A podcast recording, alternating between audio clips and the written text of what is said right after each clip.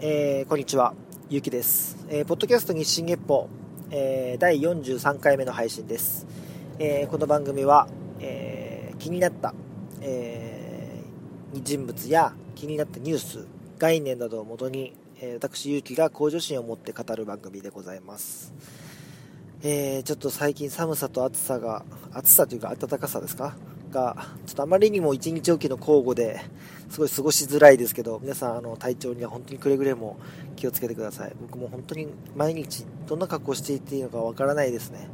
あの、一応強気に半袖、半袖というか、薄着、薄着系で行こうとするんですけど、ま、リュックになんかこう、厚着がいつでもできるようなものを忍ばせたりとかしながらなんとか対応してる感じなんですけども本当皆さん体調には本当に気をつけてください。えー、っとですね最近そうですねちょっとくだらない話からしちゃいたいんですけど、まあ、僕34の男のくせにですねテラスハウスにはまってまして、えー、今もテラスハウス毎週見てるんですけどネットフリックスで。もう佳境に入っていましてまあちょっと見てる人ならわかると思うんですけど結構なんかねある特定の人物の方が結構目立った、なんていうんですかね、反感を買うような発言をして、まあ、SNS が炎上して、なんかインスタグラムかなんかは凍結したりとか 多分いろんな人が通報とかしまくって、えー、凍結しちゃったみたいなんですけども、まあ、ね、別にテラスハウスがどうこうっていう話を今したいわけじゃなくて、まあ、やっぱこう、世間に顔をさらして、うん、発言をして、えー、それなりにこう、まあ、エンタメを届けてる側の人間っていうのは、それなりにこう、注目もされるし、えー、ちやほやもしてくれると、してもらえるいい部分もあるのかもしれないですけど、その、発言や行動によって、えー、いろんなね、あのー、リスクっていうものを背負ってるっていうのをね、改めてこうなんかこう実感したというか、うん、なんかその、普通に、まあ、例えばドラマを見ていて、ドラマの中の人物が、えー、ムカつく役柄だったとしても、ああ、ムカつくで終わりなんですけど、まあ、テラスハウスは、まあね、一応いろいろやらせ説とかいろいろありますけど、その辺はまあ置いといたとして、えー、実際に実在する人が、えー、ちゃんとその人の等身大としてテレビに映っているっていう、ちょっと特殊なね、形のテレビなので、まあ、何ですか？その番組の中でムカつかれてしまうと、えー、実生活にまでそのまま、えー、矢が飛んでくると。すごいね、あのー、あの番組に出てる人はいろんな、なんですかね、リスクを背負って出てるのだろうなっていうのを改めて実感したというか。で、僕も、なんていうんですか、その、このポッドキャストっていうものはそこまでね、別にテラスハウスなんかにそんなレベルで別に晒してるわけではないですけど一応名前を出して、えー、言葉を発している立場なのでまあ仮にこの番組がすごく人気番組になったとしてで僕が炎上してってなった時にはそれなりの反応というか、えー、まあ、批判の対象になる可能性っていうのは少なからず出てくるんだろうなっていう。で今のもちろん僕のレベルではそんなことは全然起こりえないですけども僕が今やっている活動っていうのが要はねこううん簡単に言うと種まい種をまいている状況なんですよ。で僕は別に有名になりたいとかそういうわけではないですけどそれなりの発言力というか僕がこう発した言葉に対してあなるほどなって思ってくれる人だったりえー、ですかね、反応してくれる人、まあ、批判も含めてですね、反応してくれる人っていうのが、まあ、一定数、えー、増えてほしいなっていう気持ちはあるんですよ。なので、そういう立場の人間としては、その、なんですかね、まだまだ全然人事なんですけど、でもこういう、なんですかね、ポジションを目指していかなきゃいけないし、えー、発言とか、いろんな部分ではリスクもはらんでるんだぞっていうところを実感しながら、えー、こうやってポッドキャストを続けていきたいなと思ってるんですよね。例えばですけどまあ夢のような話ですけど僕がこの番組すごい跳ねて、えー、そこそこのこうリスナーさん、えー、聞いてくださる方知ってる方増えた時に過去の僕の発言っていうのも要は引っ張り出して、えー、まあ賞賛もあるでしょうけど、えー、批判っていうのももちろん出てくると思うんですよ。その時にいや過去の僕のあの発言はあって、ね、見苦しく、えー、弁解するというよりかはいやあの時は本当にそう思ってましたしっていうねこう堂々と言えるあの本心から言えるものであり続けなきゃいけないなとは思います。で逆に言うと、えー、そのリスクをあまりこう意識しすぎずに、うん、ちゃんと思ったことは言っていきたいなと思うんですよね。で僕が今アウトプットしてるツールっていうのがこの、えー、ポッドキャストとあとノートというブログですね。でこのブログの方は今ちょっとねあのいい意味で尖らせ始めてきてます、えー、ちょっとですね特定のうん方に軽い気持ちで読まれてしまうと僕の真意が伝わらないなっていう記事に関してはちょっと今有料にしてみたりとかしてるんですけど。まあえーと、もう少しですね僕の発言に対して、えー、影響力、えー、感じてくれるような人が、えー、増えてくるとまたさらに僕も、えそういう人に特に読んでほしいなっていうフィルターをかけるためにもですね有料記事っていうのを、えやどんどんどんどんやっていきたいなっていう気持ちはあります。まあいろいろ試しながらですけどもその僕が今まいている種がうん何かしらの形で芽を出してえー、茎を伸ばし、葉を伸ばし、で、まあ僕がやりたいことに向かってこう花を咲かせていけるような、え、活動になればいいなと改めて思いました。はい。まあテラスハウスを見てここまで思ったんかいっていう話なんですけど、まあでもテラスハウスでそういうところを見て、うん、なんかこう、憧れる部分と、えー、ここはちょっと真似しちゃいけないなっていう部分をいろいろ考えた結果、まあ、こういう話もちょっとたまにはしてみようかなと思いました。はい。まあ、ちょっとこんな雑談もしつつ、今日のテーマにちょっと入っていきたいと思うんですけど、今日のテーマですね、ちょっと、うん、まあ、簡単に言うと、飲食店をオープンするにあたって、まあ、知っておくべきことっていうところをちょっと取り上げてみようかなと。なんか最近は、こうう、んと、何々した感想とかがちょっと多かったんですけど、えっ、ー、とですね、ちょっとあの僕もやっぱ飲食店を経営するためにいろいろ準備をしている身としては、えー、いろいろ思うところが昔からありましてでそうですね、まあ、簡単に言うと飲食店って、まあ、お金を出せば誰でもできる、えー、誰でもやろうと思えばできるですよ。なので、えー、裾野は広いんですけども別に誰もが成功できるわけではないっていうそこのギャップをですねもう少しえー、飲食店をやるにあたって考えている人に、えー、知ってもらいたいというか分かってもらいたいというかそれを踏まえてやってほしいなっていうところが。じゃないと,、うんと別にいいですよ。失敗勝手にする分にはあのどうぞどうぞなんですけど、えー、業界全体のレベルが上がっていかないっていう懸念点は僕は少なからずあると思っていて、うん、それを思ったきっかけっていうのがまずあるんですよ。そのお話からちょっとしていきたいと思うんですけど、僕あの、去年ですね、あの、とある物件を気に入って、えー、物件を申し込んだんですよ。で、その申し込んだ物件、まあ、との交渉で、まあ、結果、えー、その物件を借りることはできず、えー、決裂してしまうんですけども、交渉は。えその時に、まあ、お金を、え用意しなきゃいけないので、えー日本政、えっと、ごめんなさい、日本政策高校っていう、あ、ごめんなさい、日本政策金融高校っていう、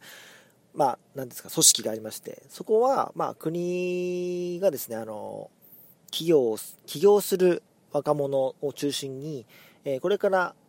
ビジネスを始めるぞっていう人に、まあ、お金を貸す、えー、その窓口になっている組織なんですけども、そこに一回こう相談しに行ったんですよ。どういう形でこう、えー、申請したら借りれるのかなとか、どういう流れでとか、どういうふうにしたら、えー、どういう手順を踏んだらとかっていう話をね、あの相談しに行こうと思って、で、それを調べていたら、えー、まずアポを取ってくださいっていう感じだったんで、アポを取って、で、担当者の方とつなあのメールでつながって、で、じゃあこ、いついつの、えー、お昼何時に伺いますのでよろしくお願いしますっていうやり取りをして、で、当日を迎えたんですけども、で、僕は、ま昔からえー、飲食店で独立したいという気持ちはずっとあったので、えー、独立に向けてしておかなければいけないこととかっていうのは、まあ、例えば本で読んだり、ネットで調べたり、えー、先輩の,、ね、あの話を聞いたりとかして、まあ、例えばですけど事業計画書とかあとはどういう、えー、考え方でどういう数字を作りながら考えたらいいのかっていうところをまあ何ですか。いろいろな形でシミュレーションをして、えー、なるほど。これぐらいの金額の、えー、家賃、えー、広さに対しての家賃っていうのが相場なんだなとかね、あの家賃がいくらだったら売り上げはいくらぐらい目指さなきゃいけないのかなとか。そういう話をまあいろんなインプットをしてで、まあ、アウトプットする機会というのはなかなかないんですけどでも自分でねエクセル使って自分の理想の店をこうちょっと思い描きながら、えー、事業計画書を作ってみたりとかっていう経験は何回もしてたんですね。で実際こう企業塾っていうあの税理士さんとかがやってるようなイベントがあって、えー、起業を考えている人たちが本気で起業を想定してえお金を借りたりとか、え資金を用意する計画を立てる、えにあたって必要なことを、ま学べるセミナーみたいなのがあってそういうのも参加したことがあるんですよ。でその時に本気でこうお金を借りに行くシミュレーションとかもするために事業計画書っていうのを細かく作るっていうカリキュラムもやっていたのでその、えーまあ、話を戻しますけどその高校の担当者の方に会う時にも、まあ、事業計画書ちゃんとしたものをちゃんと作って、えー、これからやると思うんですけどっていう物件を想定した事業計画書っていうのをちゃんと作って持ってったんです。でじゃあいざそのアポを取り取った担当者と会いました、えー、まず何から聞きたいですかって僕は言われたんでえっ、ー、とですねその事業計画書をあごめんなさい。事業計画書また出してないですね。その時の段階では。でなんかこのどういう流れでどういうふうにお金を借りたらいいですかみたいな話をしてたらなんかそそうですねみたいな。なんかこう必要な書類があるのでそれを書いていただいてそれを、えー、提出して申請してえー、いろいろこう審査があって決まりますみたいな形だったんですね。あそうなんですねっていう感じででそこからもう向こうはえー、事業計画書の書き方から説明しようとしてきたんです僕に対して。まずですね、事業計画書というものがありまして、みたいな。聞いたことないでしょうけど、みたいなニュアンスで来たんで、あのー、あ、僕事業計画書はもう書いてきましたって言って、持ってったんです。そしたら、すごい驚かれて、あのーえ今日は逆に何をしに来られたんですか？みたいな。これがあるならもういらないじゃないですか？みたいな。事業計画書を見ていや結構ちゃんと細かくもうできててほとんど突っ込むとこがないですけどみたいな感じの驚き方をされていて。でこれ別に僕今自慢話をしてるわけではなくてびっくりしたのはこっちの方っていうかえそんなにみんな事業計画書とか立てずにえ手ぶらで何も考えたことありませんみたいな状態でここに来るのっていうのが僕の衝撃だったんですよ。だから僕がすごいわけじゃなくて、あの、どんだけみんな甘い考えで準備して、ここに相談しに来てんだよっていうところで、僕は驚いたというか、あの正直、自分の自己採点として、あの事業計画書は別にそんな、えー、称賛されるような内容でもないですし、なんならもうちょっと、ここをああしてこうしてってやりたかったぐらいの事業計画書なんですよ。多分、ビジネスを自分でやられてる方とか、えー、そういうのに精通してる方だったら、あ、まあ、これぐらいの事業計画書だったら、もう最低書けなきゃダメだよねって、当たり前のように言えるような内容なんですよ。ですけど、高校の方がそれだけ驚くってことは、そういうことなんだろうなと。で、よく言われるのが、えー、飲食店始めて、えー、5年持つ確率が3割、えー、10年持つ確率が1割って言われてるんですよ。でこれよくそれだけリスクがあるんですよリスクがあるんですよって言うんですけどもし本当にそんな計画性のない人たちがお金を借りるためだけに事業計画書をその場でなんとなくで作って、えー、なんとなく説得力帳尻合わせてお金借りてよしじゃあこの事業計画書に向かって頑張るぞっつってやってああ全然うまくいかなかったっつって失敗してる人が何万人もいるんだとしたらそりゃそうだろうって僕はそこで思ったんですよね。なんかちゃんとまともにやってる人だけで数字取ったらまたちょっと変わんじゃないのっていうそれだけこうちょっと誰でもできる始めることは誰だってできるけどっていう商売なだけにちょっとそんな人たちばっかだそでしかも高校の人もそんな人たちばっか慣れちゃってるからもう事業計画書作って作っただけで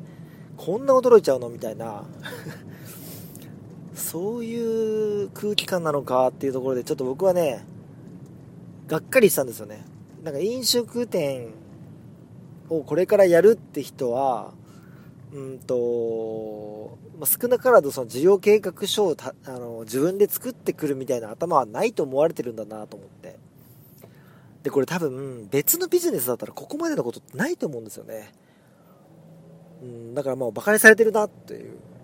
でそういう人たちばっかだとやっぱり飲食業界っていうのはそういうもんだって思われてしまうっていうのはもうそれはね受け取る側としてはしょうがないですよね。だってみんなそうだって思いながらやってたらそりゃそうですよね。でも僕はやっぱそういうところから変わってほしいんですよね。なんか飲食業界って。もうちょっと何ですか。頭のいい人がそのやるのも一つの魅力的な業界だって思われるような業界になっていってほしいなと。もちろん接客がとかご飯が美味しいとか空間作りが上手とかもちろんありますけどそれらって結局頭も絶対必要だと思うんで感覚というか。だから僕はもうちょっとその業界としてちょっと成長していくためにはそういうところから変えていかなきゃいけないんだろうなと改めて思ったんですよね。で改めてっていうのがまあ、ちょっとこう肝なんですけど過去にですねちょっとうんすごくよくその条件でやったなって人も見たんですよ。で、まあ、場所とか実名とかもちろんあげないですけど、えー、ある定食屋に僕食べに行った時があってでそこの店店は出来たてだったんでお店がね出来たてだったんでえーと、いつ頃から始められたんですかって話をしてて僕も飲食なんですよみたいな話をちょっとしてたんですよ。そしたら、あ、そうなんですか、飲食なんですね、ああ、そうですか。ってなんか言いた、言いたそうだったんで、どうしたんですか？みたいな話を、ちょっと、ったんですよ、その話をね。そしたら、いやちょっと、ちょっと厳しいんですよね、みたいな。始めたばっかではあれなんですけど、もう全然思うようにいかなくて、みたいな。で、周りにも幸いお客さんいなかったんで、えー、なんか僕でよければお話聞きますよ、みたいな話で話を聞いてたんですけど、そしたら、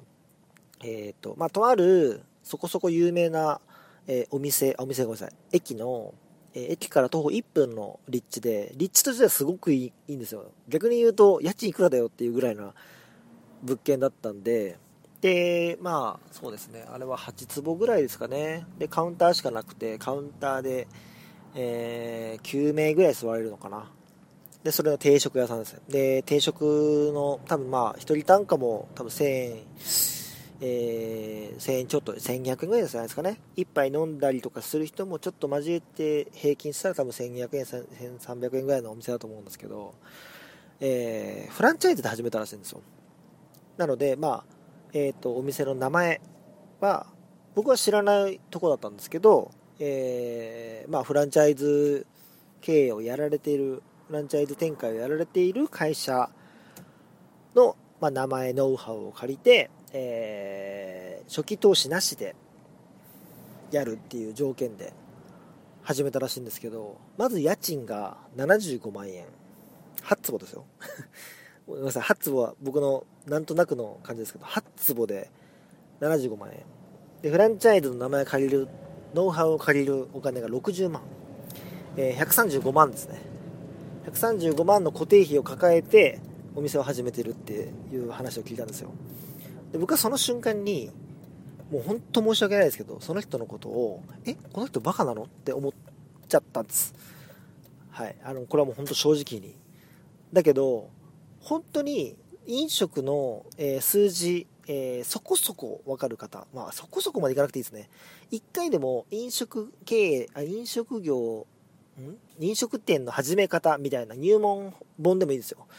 本を読んだ人だったら、誰でもわかるぐらい135万の固定費を、えー、売り上げ作って、毎月払っていくっていうことが、どれだけ無謀なことかっていう、特に初壺の定食屋ですよ。これはね、ありえないですよね。で、まあ、数字がピンとこない方にも分かりやすいように、なんとなくざっくりと説明しますけど、えー、基本的に、家賃っていうのは、えー、固定費ですよね。で、売上がゼロでも、100万でも、1000万でもかかる費用。まあ、これは、ここまでは誰でもわかると思うんですけど、なので、固定費っていうのは、えー、ある程度その売り上げを作っていかないと、その、うんと、え売上に対する、えパーセンテージっていうのが下がっていかないわけですよね。例えば、家賃が100万で売上に200万だったら、えー、家賃の確率、えーと、パーセンテージって50%じゃないですか。で、家賃のパーセン、家賃のパーセンテージが50%っても相当やばいんですね。で、一応相場で言うと、10%から15%って言われてるんですよ。まあ理想は10%ですね。なので、えー、家賃が20万円のお店だったら、まあ、売上200万目指したいよねっていうのが相場です。で、その200万っていうのは目標ですね。あのー、大体家賃の10倍売ってれば全然儲かってるっていう状況が作れるよっていう目安です。なので、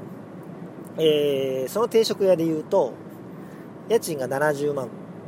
あ、ごめんなさい、家賃が75万ってことは750万売らなきゃいけないっていう。で、まあ、750万売ったらまあ繁盛店なんで、まあ、せめて600万ぐらい売りたいみたいな。だけど、フランチャイズの60万もあるので、この60万も直接お金を生むお金ではないですね。まあ、直接お金を生むお金っていうのは、例えば仕入れとか、そういうのに比べるとですけど、固定費なんで、そうすると135万っていう、まあ、家賃みたいなもんじゃないですか。名前を借りて、店を借りて135万なんで。って考えたら135万で、まあ、1350万無理だとしても、1000万ぐらいはやっぱ、売り上げ作っていかないとっていう考えた時に、8坪の定食屋で1000万売るって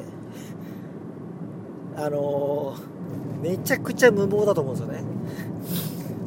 で、まあ、もちろん、あのー、現実やってるお店もあるかもしれないですよ。でも厳しいですよね。もう明らかに。でしかも定食屋以外をやるとか新たなメニューを、えー、やるっていう場合はそのフランチャイズの本部に申請が必要だと。許可が必要。でそんなガチガチの中試行錯誤をして、えー、売り上げを作っていかなきゃいけないっていう状況なんですよ。で僕それ相当やばい条件ですけどなんでやろうと思ったんですかって聞いたんですよ。正直にね。だけどいやもう初期投資がいらないっていうだけですごい魅力的だったんですよってでまああのそれを聞いてマジっすか？みたいな。で僕もちょっと個人事業をこう始めたてほやほやぐらいの時だったんで、まあ、力になれることがあれば力になりますよって話はしたんですけど、まあ、僕からねこうあんまりガツガツ言ったってしょうがないしあれなんで名刺をお渡しして、えー、何かあったら声かけてくださいねって話してそこの場は去ったんですけど、えー、まあその方から連絡が1回だけ来たのは、えー、人が足りないので人を雇いたいのでもしえ、人がいたらお願いしますみたいな感じだったんですね。ただですね、まあ、結果を先に言ってしまうとんと23ヶ月後ぐらいですかね。あのー、まあこれどれだけの方が分かる言葉か分かんないですけど飛んじゃいました。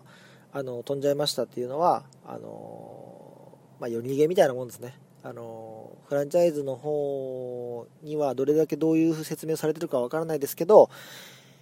えー、急に閉められたっていう感じですね。で、また違うお店が入ったっていう感じです。で、正直ですね、僕このフランチャイズ側にもかなり悪どい部分あるなって思ったんですけど、でも、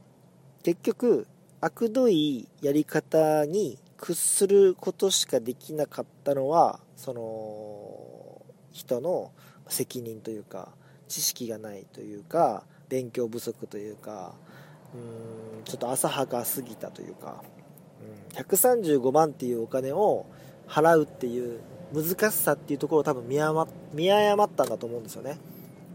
で僕もさっきも言いましたけどちょっとだけでもそういうことに対して情報を入れよう本1冊だけでも読もうかなっていうなった人だったら絶対わかるはずです。135番がどれだけ無謀なものか、えー、でもその方は分からなかったと。でそういう方には、えー、ぜひですね 情報を入れてから判断してほしいという思いを込めましてこういう話をしてるんですよ。でもちろんその方の本人のためにもなりますしもうそんなんで飲食業界って本当難しいよねっていう空気を1ミリでも2ミリでもそういう風を吹かしてほしくないんですよ。本当に。僕もねあのこんなこと言ってて物件契約してやったやるぞっつって半年ぐらいで店畳んで結局そっち側というか あのマイナスイメージをつけつけちゃう側の人間になる可能性だってなくはないですよ。なくはないですけど、うん、ちょっとこう、同じ土俵ではないなっていうぐらい、あのちょっとスタートラインからちょっと間違ってますよねっていうところで僕はそこはちょっと 一線を隠したいなって思うんですけど、すごい僕、この話ですね、本当この人を馬鹿にしたいわけじゃなくて、本当悲しかったんですよ。なんか。あのー、結局悪い大人、まあ大人ってその方も大人ですよ。僕より全然年上の方ですけど、要は経験値の部分で大人っていう意味で言うと、悪い大人に騙されちゃった子供みたいなもんなんですよ。だけど騙されちゃった側の知識不足、勉強不足っていうのは全然否めないんで、なんでその年にもなってそんなことも分からなかったの？って周りに言われたら多分その方も何も言えないと思うんですよね。でずっと料理しかやってこなかったんで数字については全然分かりませんでしたってきっとなるんでしょうけど世の中多分そんな方ばっかで本当に店をやろうとした時に美味しいものを作ってりゃ売れるだろうっていう発想でもしやっている人がいるんだとしたらそれはもう全力で間違ってるぞって叫びたいぐらいなんですけど、はい、逆にあの美味しくなくても美味しくなくてもっていうか最低限の味さえ担保されていればあのその店主の、えー、なんやり方次第でというか空間作りとかいろんな他の要素でいくらでも繁盛店で作れるものだと僕は信じてるんですね。信じてるっていうかそういうもんだと思うんですよ。なのでね最低限のその知識ぐらいはもちろん細かい数字はもう税理士さんとかそういう人に任せて全然いい僕はいいと思います。だけど家賃がいくらで、えー、仕入れがいくらで、えー、人件費どれくらい確保できるのかなぐらいの計算。もう数学でもないですよ。算数ですよ。小学校で習う算数レベルの話ぐらいはもう勉強してくださいよっていうのが、うん、もうなんかも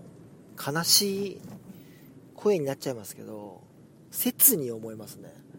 はい。で、まあ、知識不足はもうしょうがないんで、勉強すればいいんですけど、知識を得ようとせずに、浅はかな気持ちでやってしまっては良くないよっていうのを、今回お話ししたかったんですよね。で、まあ、ざっくりですけど、さっき言いました。家賃の10%から、あ、ごめんなさい、家賃が10%から15%ぐらいになるぐらいの売り上げを立てれば、まあ、それなりにこう利益が出るだろうと言われている中でですね、相場っていうのがやっぱあるんで、で、これは皆さん知ってると思うんですよね。原価率は大体3割ぐらいですねとか、人件費も3割ぐらいですねとか、まあ、あとは光熱費とか、いろんな、えー、雑費とか、いろんなものがあって、えー、大体、えー、5%から10%利益が残ったらもうそこそこ売れてるねっていうような、えー、繁盛店だねっていうような感じに計算になると思うんでそれぐらいの知識はね最低もう5分で得られる。もうなんかその辺の方がブログに書いてそうなぐらいの簡単な知識なんで最低それぐらいは入れないとなって思うんですよ。それだけでも全もちろん十分足りないんですけどでも例えば売り上げを作るにあたって考えなきゃいけないことっていうのが、えー、客単価かける、えー、お客さんの人数が売り上げですよ。で客単価あごめんなさい。客単価じゃないや、えー、客数っていうのは、えー、客席がいくつあってそれが何回転したかで、えー、仮の想定をしますよとかね。そういうのっていっぱいあるんですよ。簡単なものなんですけど、えー、入れなきゃいけない知識というか知っておくべき知識っていうのはいっぱいあるんですよ。で今日はまあそれはそれについては深くは説明はしないですけどでもざっくり今言った感じです。本当に。あの売り上げがいかない時に、えー、じゃあ客単価を上げるのか、えー、客数を上げるのかその課題がどっちか、えー、1個にフォーカスした時にじゃあ客単価を上げるためにはどうしたらいいのか、え客数を上げるためにはどうしたらいいのかっていう戦略を練ったりとか分析をするためにもやっぱ数値って最低限しなきゃいけないんですよ。うん、なんかちょっとこう 語気が強くなってきましたけど、さっきの定食屋の話で。うん、すごいあの話が僕の中で悲しくて、辛くて、うん、なんか、知識がないことで食い物にされてしまう人が世の中にいるんであれば、えー、でもそのね、そう、食い物にしてる側の人が僕は悪だと思いますけど、やっぱりみんなが、えー、バカにされないために情報をと取っていくっていう、想定をしていくっていうことが、この業界全体に広まればというか、そういう空気感になれば、そういう食い物にする側の、えー、悪っていうのもなくしていけると思うんですよ。うん、だから、あ、いや、悪い人に対してやめてくださいって言ったって、やめないんで 自分の身は自分で守るしかないんですよね。だから、この業界に絡む人がみんな、みんなが自分の身を自分で守れるような知識ぐらいは最低持っていれば、勝手に駆逐されていくはずなんで、駆逐されていくっていうか、おとなしくなっていくはずなんで、うん。これ多分飲食やる、やらないじゃなくても、いろんな方にも言えると思うんですけど、自分の身は自分で守るために、えー、知識は最低限は必要ですよっていうことを今日はお伝えしたかったなという、うん。ちょっと話はと、またね、とっちらかっちゃいましてる。とっちらかっちゃってますけども、でも本当にこれはね、いつか言いたかったんですよね。うん。で、いつか言いたいなとずっと思っていて、で、去年の年末に、えー、その、金融機関に相談しに行った時に、あ、こういう人たちも、えー、飲食業界、これからやろうとしている人、特にお金を借りてやろうとしている人は、に対しての見方っていうのは、割と馬鹿にしてるんだなっていうのが分かったんで、うん。だから悪徳のフランチャイズ会社だけじゃないんですよ。みんなにそう思われてるんですよね。だからやっぱ、変えていかなきゃいけないなと思います。で、僕も、えー、その、馬鹿にされる側にならないように、頑張らなきゃなと思いますし、えー、そういう風に見られる可能性がありそうな人がいたら、あの全力でお話、その人とはしたいと思いますし、うん、なんかみんなでね、こう、協力し合ってこの業界を盛り上げていきたいなという気持ちは強くあるので、できることがあるのであれば、やっていきたいなと思った次第でございます。ちょっと、熱が いつもと違うかもしれないですけど、今日の話はこんな感じです。まあ、皆さんの意見とか、周りにね、あのー、こういう人いましたとか、実体験とか、もしあれば、本当送っていただきたいなと思います。えー、メールアドレスは 24GEPPO、えー、日進月歩、アットマーク Gmail.com ですね。えー、ツイッターの場合は、ハッシュタグ、えー、24GEPPO でつぶやいていただければ、僕、覗いてますんで、はい。よろしくお願いします。で、僕のツイッターのアカウントが yuuuu アンダーバー1009です。はい。ちょっとね、ちょっとなんか語りすぎて、今汗かいてきましたよね。まあ、今日が暖かすぎるっていうのもあるんですけど、はい。そうですね。まあ、来週はまたちょっと違う空気感のお話ができたらなと 思います。はい。ありがとうございます。では、今日も、えー、この辺でお時間となります。お相手はゆうきでした。えー、また来週、さよなら。